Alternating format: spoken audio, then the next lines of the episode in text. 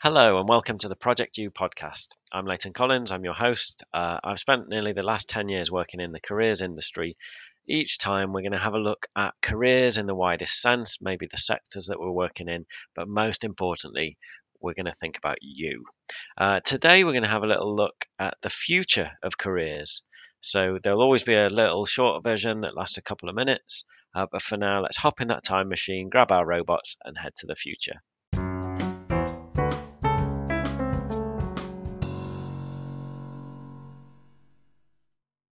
So it's nineteen ninety-nine. The news is full of the millennium bug. Our computers stored the year date as two digits, ninety-seven, ninety-eight, ninety-nine, and it was going to flip to zero, zero. The fear was that computers would think it was nineteen hundred, not two thousand, and all of our technology would just collapse. So loads of effort was put into dealing with that. Google had just launched a year earlier with a one hundred thousand dollars startup investment.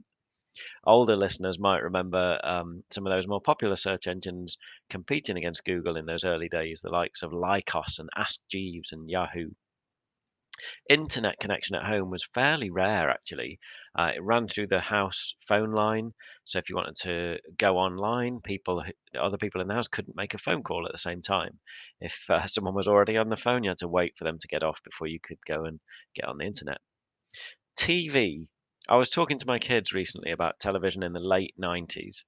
There were four, maybe five channels if you were lucky, unless you had satellite, Sky and stuff like that. There was no pausing the show because you needed to nip to the loo. There was no fast forwarding through the advert break. And there was no on demand. If you'd missed episode two and episode three was on this week, tough, you've missed it. If you wanted to watch a movie, you had to think about what you want to watch, get in the car, drive to the video shop, somewhere like Blockbuster's, pay to borrow the film on a V H S tape for one night, come home, watch it, and then drive it back the next day. Somebody else had got there first and they'd got their hands on that new copy of Top Gun or whatever it was and rented it. Well, you had to choose a different film because that one was out. My kids were baffled by this and I felt really, really old. Um, I felt like I was describing a time from like the eighteen hundreds. And that's my point. I'm not that old, but technology is moving so quickly. So you're only looking back twenty years or so. If we think twenty years into the future, the massive steps we've seen in technology will be even more so as we go forward another twenty or twenty-five years.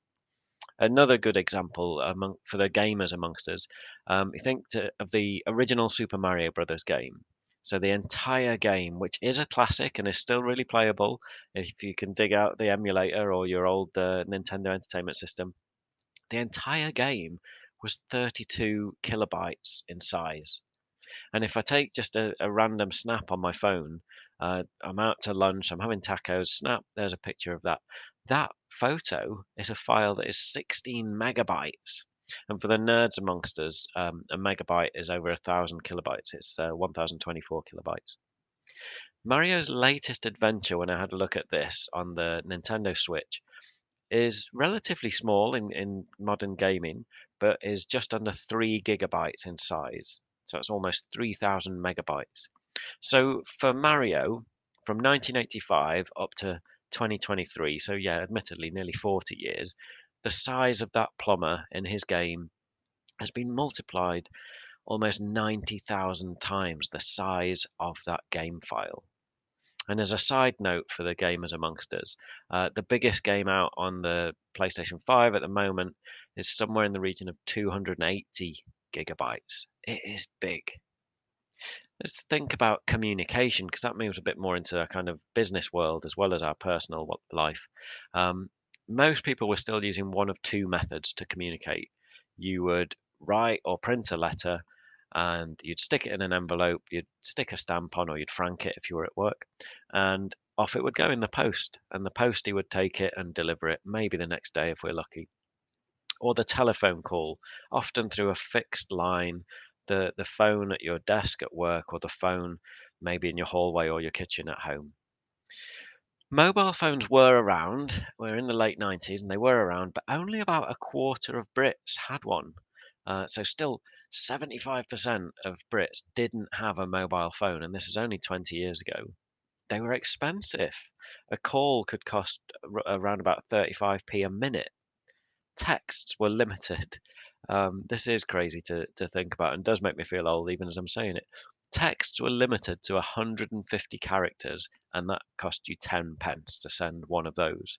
So those of us who remember uh, those early days of texting, you would be um, shortening words as best you could, and it would be the letter U instead of the word U, spelled Y O U and so on, because every letter counted. one hundred fifty characters is about half a tweet, to give you a bit of context. I looked into um, like a, a sales catalogue from the late nineties, and email was described as the future of home communication, which is quite something now, because it feels, if anything, it feels a little bit dated. We're much more likely to use social media or send a text or send a WhatsApp than we are to create an email and send it to your email address that you're going to go and check. So that already feels like it might be a little bit dated. Business was still using fax machines. I'd recommend you just Google that or go and find one in a museum. So why are we looking at nineteen ninety-nine? It's easier sometimes when we're thinking about future thinking and future planning to just glance back over our shoulder and see how far we've come. So here we are, we're standing in the present day, we're in the twenty twenties, um, and everything around us feels normal. On-demand T V, Netflix, uh, the stuff that my phone can do, all feels really normal. So to look to the future, to look to the twenty forties or maybe even the twenty fifties is really profound. It is as profound as me back in nineteen ninety-nine thinking about today. Um, whatever stage you're, uh, of your life you're at right now, you will be in a different one, because twenty years is a big chunk of your life. So if you are a, a new graduate and you're in your early twenties, you're trying to visualize being a middle-aged worker well into your career, perhaps with a family at home. If you're a relatively young worker person in your forties right now, you're planning your retirement, and that's a, a strange thing to think about. If um, you are a, a fifteen, sixteen year old and you're doing your G C S Es, your year eleven, you're trying to imagine having gone right through that, potentially through the rest of your school, through college, through university, through more than double of everything you've lived. You're fifteen, you're sixteen, and we're talking about adding another twenty years to your life. So it's really hard sometimes to look forwards and, and dive into the future. And it could just be anything. You could just be guessing. Um, twenty forty almost feels like there should be robots and flying cars and A I and everything else. And it's just really hard to know. So that's why I glance back over my shoulder. Um, the same way that me in nineteen ninety-nine would have found it really hard to imagine. I know you can't see me, but the thing that I'm holding in my hand, my phone, um, really hard to imagine that that would fit into my pocket. And deep breath, it is a phone, a camera, a video camera, um, a map, and a map that puts me on it and can track where I am, a map of the whole world, not even my city, a radio, a T V, it's my bank. It's all the shops I need. I want to buy something, I can use that device that's in my pocket.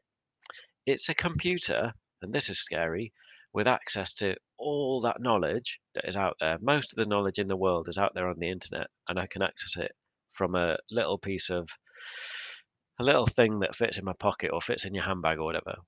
It's a calculator. It is my email. Um, it's a way that I can instantly message a friend on the other side of the world. It's the day's newspaper.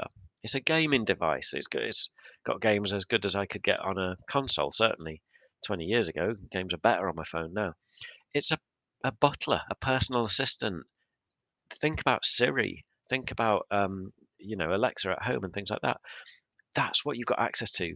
And it's silly stuff too. I can download an app that I can roll the dice. So if I'm playing a game with my kids and we've lost the dice that comes with the board game, out comes my phone and we tap the screen and it rolls a three. All of that in my pocket. So if you will, look forward to like, what, twenty forty-five? What might you have in your pocket then? Will we have moved on uh, into that whole kind of wearable technology? Now that's being looked at right now, but smart glasses and things that would be part of your clothing. even your smart watch is a fairly normal thing now. It tracks your heartbeat, it tracks how far you've moved. It can, you can pay for goods with a tap of your watch. Will your, I'll use the word phone carefully, but will your mobile still be the device of choice? Will we have become so attached to them that it's hard to imagine not having that thing in your pocket? Will we have like implants and stuff that do some of this for us? That scares some people, and there's, you know, you can find out things online um, as to who's using your data, who's looking at that information, and who's tracking you. But I can be tracked by my watch or my mobile phone in my pocket. So would it just be as easy for things where I can just like fingerprint stuff or just bip things? Or, you know, will Siri become Super Siri? And a bit like Iron Man in the Marvel movies with Jarvis, I can just talk and there'll be overlays appear on my glasses or be projected into my vision. It becomes a bit science fiction-y and it becomes a little bit scary. But who knows? And actually, you might be part of developing that stuff, whether that's in the thinking and creative aspect or in the engineering and the kind of production and programming of this sort of stuff. Will technology and artificial intelligence, A I, will that make our lives easier and more productive? Or is there still some truth in, in that fear that some people have about losing their jobs? Will the robots have stolen all of our jobs? Will the robots have stolen those jobs that are perhaps traditionally more suited at younger people, or those people who've had a break from the labour market through uh, poor health or through taking a, a pause to have a, a family? Think about the present. It's not too long ago that you would go into a shop or you would go into a place like McDonald's, and there would be a whole bank of people smiling at you, workers on checkouts going, "Hello, how can I help you today?" or scanning your goods or taking your order. An increasing number of those jobs have been replaced by self-service screens or the ability to order on your phone through an app and that kind of thing. So even looking around online, you can Google this sort of stuff. And even there, I'm using one of the companies that was a one hundred thousand startup uh, twenty years ago. There are plans for checkout-free shops. So you go in, you walk around, you pick something off the shelf. That's what I want. You put it in your bag. You don't even need to put it in your basket. You put it literally in your rucksack, your handbag. Um, and the store itself is watching you, tracking what's happening, and is charging you. You want to take that sandwich and that drink? Brilliant. As you leave the shop, I've just deducted five pounds fifty out of your bank balance or something like that. Shopping hasn't really changed since Roman times. That is crazy. So you have a customer, you have a shopkeeper, if you will. You've got the product, the goods, the things that I want, and there's an exchange of money that takes place. I'm coming into your business. I want that thing, that sandwich. Thanks very much. Here's some money. See you later. Off I go. We're potentially on the cusp of shopping changing, which has been relatively consistent for centuries, so that it would become something totally different. It's still me, the customer. There's still the goods. There's still that sandwich or that drink or that book or whatever. And then technology steps in and takes over the rest of it. A little bit scary if you're a shopkeeper, a little bit scary if you're a shop assistant, a little bit scary if that's what you think, that's all you can do as well, if you don't have skills that could move you into a different job or a different role, or your shopkeeper role could be uh, better suited to actually dealing with your customers and talking to clients and customers rather than just scanning things at a till. So let's get back to us. What do we need to worry about? Um, really interestingly, I decided to use an online A I chatbot. And if you've not played with these, I'd suggest you look into it, have a little play with it, ask it some questions. You can do stuff like you, like my kids do with Siri. They say, "Tell me a joke," or you know, you could type in, "Tell me a scary story."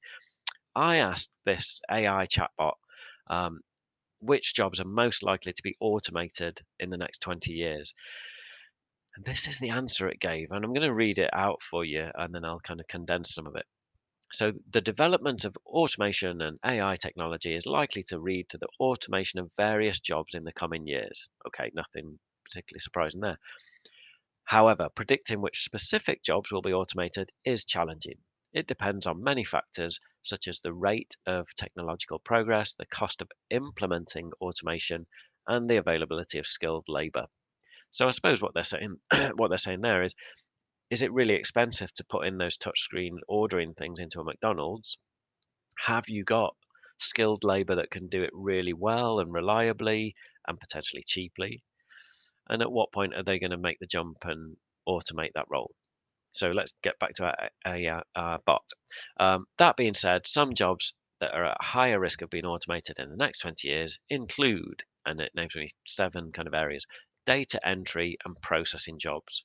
I can see that because that's a fairly routine thing. Here's a spreadsheet and we need to put it into the system. I'm going to pay someone to sit all day long typing numbers up, and there's human error, so they might hit the four instead of the five on the keyboard. I can automate that. Administrative support roles such as receptionists and office clerks. I've been to visit um, business like locations, an office block or whatever, and I've not always been welcomed by someone on that front desk. I type in on a little screen who I've come to see. It tells me which um, floor they're on. It tells me to get into lift A or lift B or lift C, and then it automatically takes me to that department, the office, whatever. So I lose a bit of the kind of smiley, hello, how are you? I'm here to see blah, blah, blah. But it's been automated. Let's look at number three, manufacturing and assembly line jobs. Okay, so a repetitive process. So that's not kind of precision engineering or really kind of high skilled work, but that is, we've got components A, B, and C, and we need to put them together. A and B go together first and C goes on top. Well, I could pay someone to do that all day long and they would become very expert at it. You can see videos of people online doing this sort of stuff where they're really quick and really slick. Maybe automation glues together A and B and someone just puts C on top and checks it.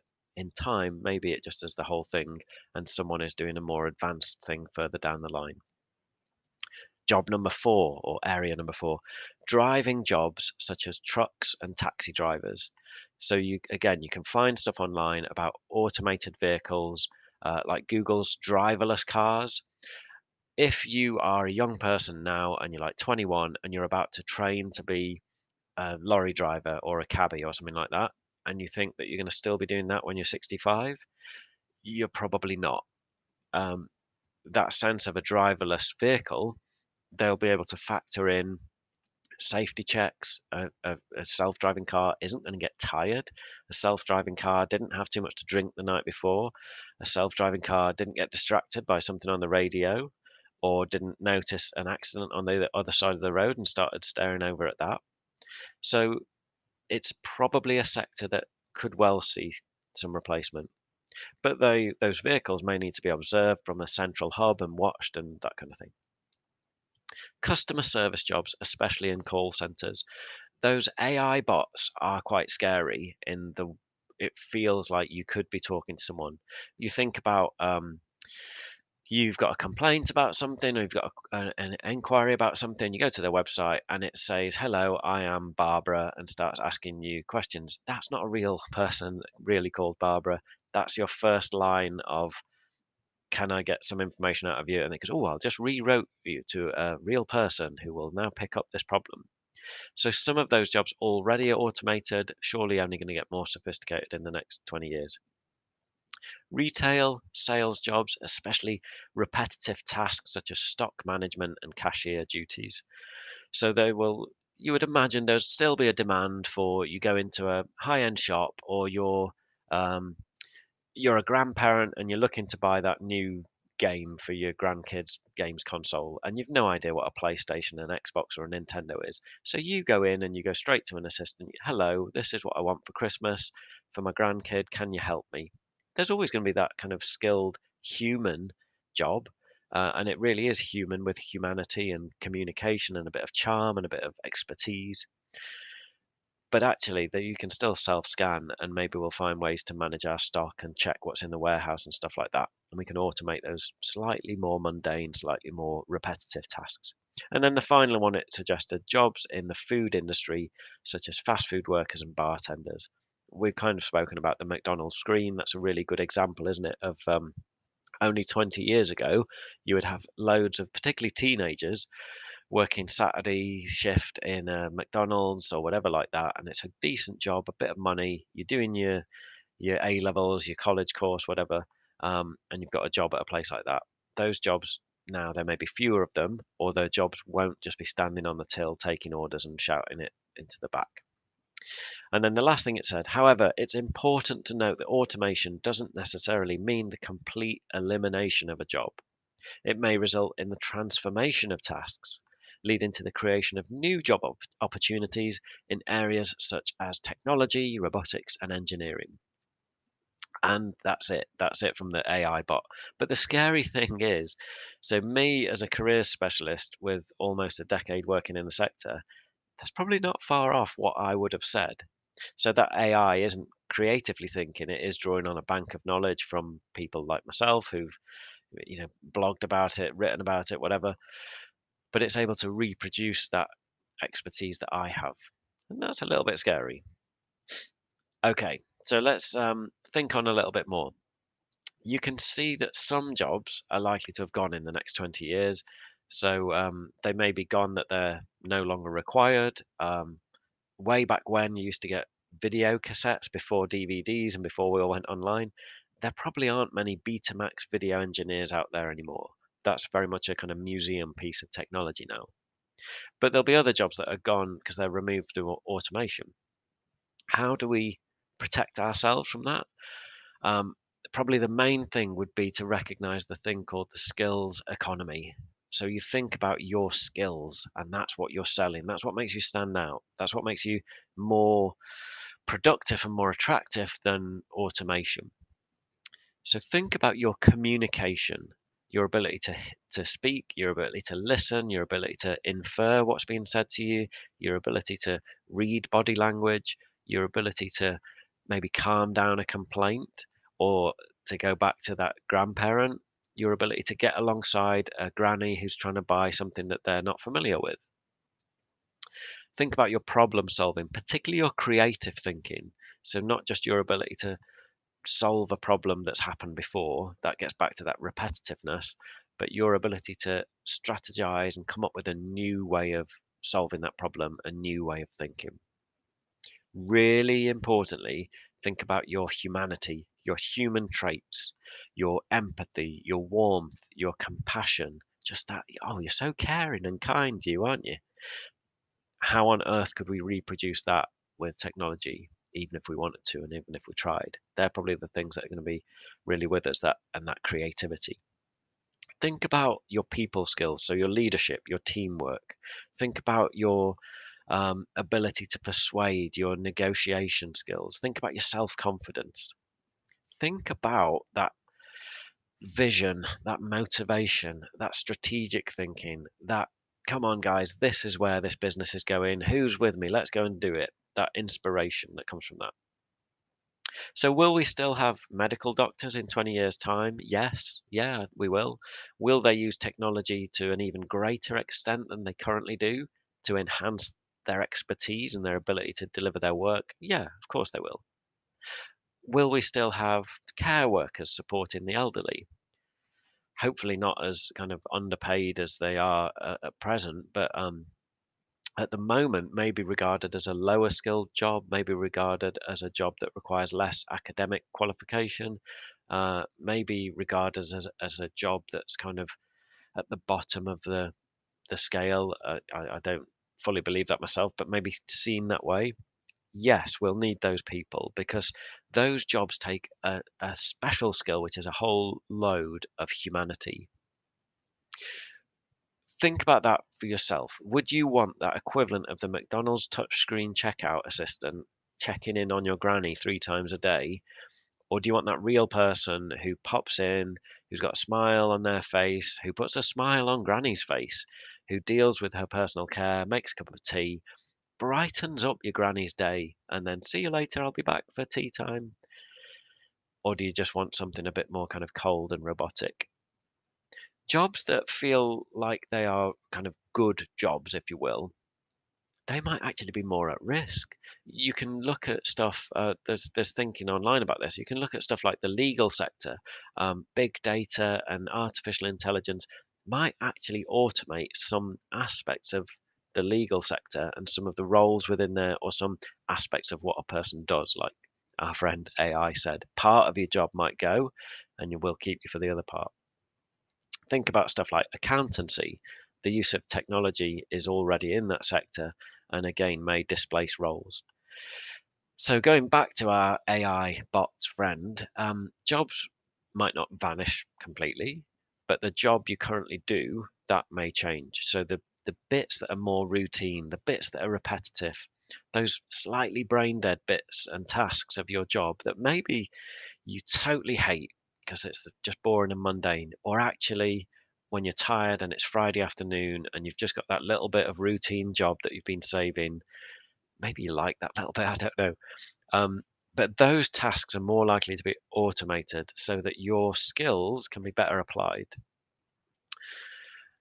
Hopefully, applying those core skills that you've got into that more demanding bit of your job is something that you attracted that attracted you to do that job in the first place.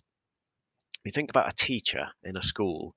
If I could say to a teacher, right, look, this bit of automation is going to deal with your marking and the feedback that you give to the kids, it's either going to remove it completely or it's going to deal with ninety percent of it, so that that technology has taken a chunk of your job off your hands. Now, the, the time that that's freed up gives you some opportunity to invest in your planning, to really bring your lessons to life and bring your classroom to life.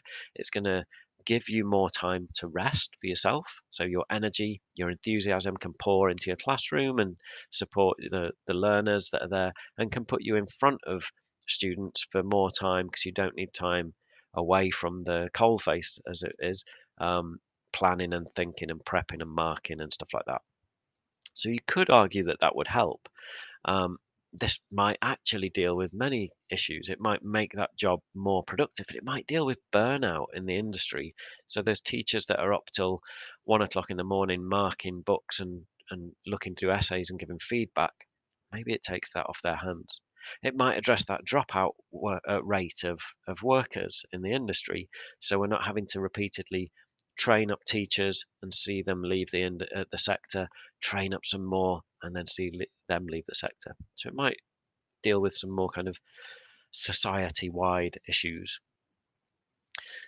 It's hard, if not impossible, to say that an individual product will change the workplace. And by that, I mean, I can't just say, here's the iPhone, here's Google, here's Facebook, or the equivalent of that thinking from twenty years ago as to what that next product or brand or company will be in twenty years' time. So it's more about thinking about the wider aspects that we consider, and that's what we're going to have a little look at now.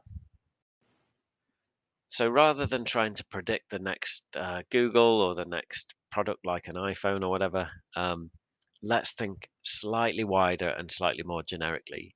So A I and machine learning, we've kind of looked about, we've looked at that a little bit. Um, my example of actually using it to make this this podcast um, and asking A I some questions to feed in. It's it's here and it's now. Robotics as well. Um, so yes, they're here and now, but you know, who knows? Maybe working in more demanding or unsafe or remote areas. You only need to think about a, a present-day situation, an engineer having to climb to the top of an eighty meter tall wind turbine. You know, they're huge when you get up close to them, to just assess whether it's working okay, to evaluate it, or maybe to actually carry out a repair. That assessment could be done by sensors that are up there, but what about using a repair drone? So you can fly something up, you can be as remote as you like, Um, or the turbines might be out at sea and somewhere that's harder to get to. You fly up your repair drone, you do your assessment, you do your evaluation, or you deliver that repair that's operated by an expert engineer remotely. Another good example of that would be, you think about um, medics in hospital, think about keyhole surgery. It's probably in the lifetime of people who are still around now as grandparents, if you're going back to kind of the fifties and sixties, that you would have really intrusive surgery. We're going to open up big parts of your body. We're going to risk uh, infection and, and everything else that comes with it. We now have pretty high level surgeries, but that can be carried out through very small um, incisions. Very, you know, we're not being overly intrusive into the body. Keyhole surgery has developed massively in our lifetime.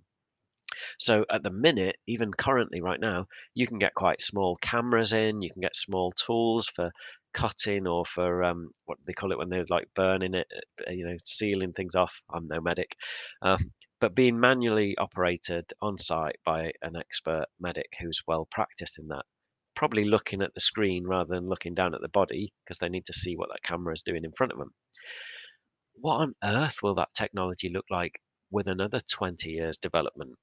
So you've still got that expert medic, but maybe you're part of developing that technology that makes it even more fantastic and fabulous. You can't imagine taking a patient or a doctor from the fifties and sticking them in a modern hospital and not just blowing their mind. So what would we think of medicine in the twenty fifties, as an example? Think about virtual reality. Those headsets have come, and the software have come a long way from my first experience of it as a teenager back in the nineties. I remember seeing them on gaming T V shows. I remember there was a really rubbish film um, that I can't remember the name of from the nineties. And there were these really big things. I had a go on one at the seaside once. It was really expensive to play and it wasn't very good. And you got about thirty seconds on it. V R now. So in the College of Animal Welfare where I work, uh, we use V R as a kind of immersive experience for our students to be able to practice their veterinary nursing practical work so that they are repeating and repeating and repeating, building that kind of muscle memory, um, maybe making mistakes, okay, and maybe getting it right. There's a bit of a thing called gamification where you there's a bit of a, yeah, I did it, you know, I played this V R bit of my job and my training and I was successful, and so there's an, an, an element of reward there. We enjoy getting it right, but you are practicing in a zero risk environment. So you stick on that V R headset on a student um, and everything goes as bad as it could have, and the patient dies and there are things that are damaged and so on. You just reboot the program and you go again. Nothing's actually gone wrong and nothing's actually been damaged. But, and this is a massive but, isn't it? The learner has learned so much from that rich teacher of failure that we've looked at before. Um, by messing up on this V R kind of simulation, they're like, oh, okay, you really don't do this, this, and this. That will be a disaster. So they've learned a lot. Um, a student out on placement, well, they can only learn about the sticking with that veterinary nursing, they can only learn about the animal that comes through the door, the uncertainty about what's going to come in, what um, ailment, what animal, whatever. Whereas V R gives that learner who's still in their kind of study time and placement and that kind of thing, gives them the chance to manufacture a situation. So I want to practice on this particular illness or ailment or um, accident or whatever. That's the program I'm going to load up until I'm really, really confident with it. Or I want to deal with a more, um, a slightly rarer animal or a more exotic animal. Well, that's the program I'm going to load up. So I really am aware of the anatomy of that animal. So you can practice with those really super rare situations that in the real world, you might have that most experienced member of the vet practice go, yeah, I've seen this. We, we had one come in seven years ago and I dealt with it then. So I know what to do and I've read about it. You can have a student who goes, oh, yeah, I've practiced on this, so that they are ultimately an even better trained up learner. Uh, slightly away from vet nursing, I've um, I've seen V R being exhibited at careers fairs by um, like aeronautical, astronautical engineering companies. So the challenge of that is um, the environment, getting to where you want to do it, and the cost. And you can just deal with all of that stuff. You're not trying to have a go by getting up into, you know, low orbit or getting up into space, which is incredibly expensive and difficult. You can have a go on the ground with V R, and that's not new in itself. So if you look into the Apollo missions, Neil Armstrong and all that kind of thing, they did months and months of training in advance of the moon landing so that their movements, their actions were just second nature. It's that muscle memory again, but they'll be practicing out in the desert and in uh, planes rather than in kind of rockets in space and so on. But V R makes it more affordable and just makes it easier. So what could V R look like in twenty years? Um, would it just be less clunky headsets? Would it be actually some physical feedback or pressure on your body? Think back to that vet nurse. Can you physically, rather than just seeing stuff through your headset, can you physically feel the weight of that animal that's um, wriggling around on the table and you're having to maneuver? Can you smell things as well? Is it even more immersive? So that actually it's not just muscle memory of I see it and I've kind of got my brain around it, but I can feel it. And this is the bit that's physically tiring, and and this is going to push back against me when I when I do that, and so on. There's plenty to think about. Let's move slightly away from science fiction and technology. So let's finally just consider factors that aren't technology related. An aging population. So the impact that it has on the workforce, that we're living for longer and maybe we're having fewer kids and so on. So the average age of our population is growing as time goes on. Fewer workers, but also potentially um, people living longer, but living longer with health issues that are manageable. But then there's demand for care and demand for healthcare and demand for support that's required in that as well. Maybe you get to hang on some real expertise and that kind of wise old head and keep them in your workforce for longer than you would have traditionally. Think as well about the increase, increased pressure of the global population, the demand for food, the demand for resources. Maybe that will drive us to make decisions to move away from meat production and look into more sustainable ways of producing the food that we need for the world population. Green energy, it feels like a bit of a kind of buzzword, um, but it's here to stay. And it is really hard to imagine this, but there are estimates that suggest our known supplies of oil will be gone by the twenty fifties. Now, if you'd told me that when I was a kid, well, that was ages away, but I'm getting older and time is passing, and that's now only maybe thirty years away. So that's well within most of our lifetimes, that a problem will arise and we need to figure out how we're going to solve it. Will um, global, without wishing to be overly political or um, sociological, but will global economics continue the way they are going, with people like Jeff Bezos, bless him, um, a small number of super wealthy people holding an increasingly increasingly the majority of the global wealth? Or will there be a tipping point? And what in turn would that leave society looking like? What in turn would that leave job roles looking like? What in turn would that leave your job role looking like, the sector that you're really passionate about and want to work in? What are those jobs that don't yet exist that we will be doing in twenty years time? Again, that sounds quite profound. So the easy way is to look back over your shoulder. If you think back to the nineteen nineties and you think about jobs like social media manager, uh, sports data analyst, drone operator, content creator, uh, robotics engineer, they either just weren't a thing, they didn't exist, or they were absolutely in their infancy. So whilst I can't name jobs that don't exist, because they don't exist, and if I name them, I've made them exist. um, and there's your paradox. You can see by looking backwards, oh, okay, I get it, yeah. So there genuinely will be jobs that you might do, that your kids might do, that your grandkids might do, that just don't exist yet. All right, final top tips. Don't fear change. Go out, find out about it, think about it, mull over it, talk to people, plan for it. Let that change work for you. That technology is going to make you a better version of yourself and make you do your job to a better standard, rather than you working for it and going, oh, I've lost my job to a robot. Look back sometimes to look forwards. So if you find this totally baffling, just cast your mind back. If you're a little bit younger and that puts you into your infancy, ask your parents, what was it like in your job back in the eighties or nineties? What's different now? Who are the thinkers in your sector? Find them, follow them, reach out to them, think about what they're saying, think about what impact that might have on your sector.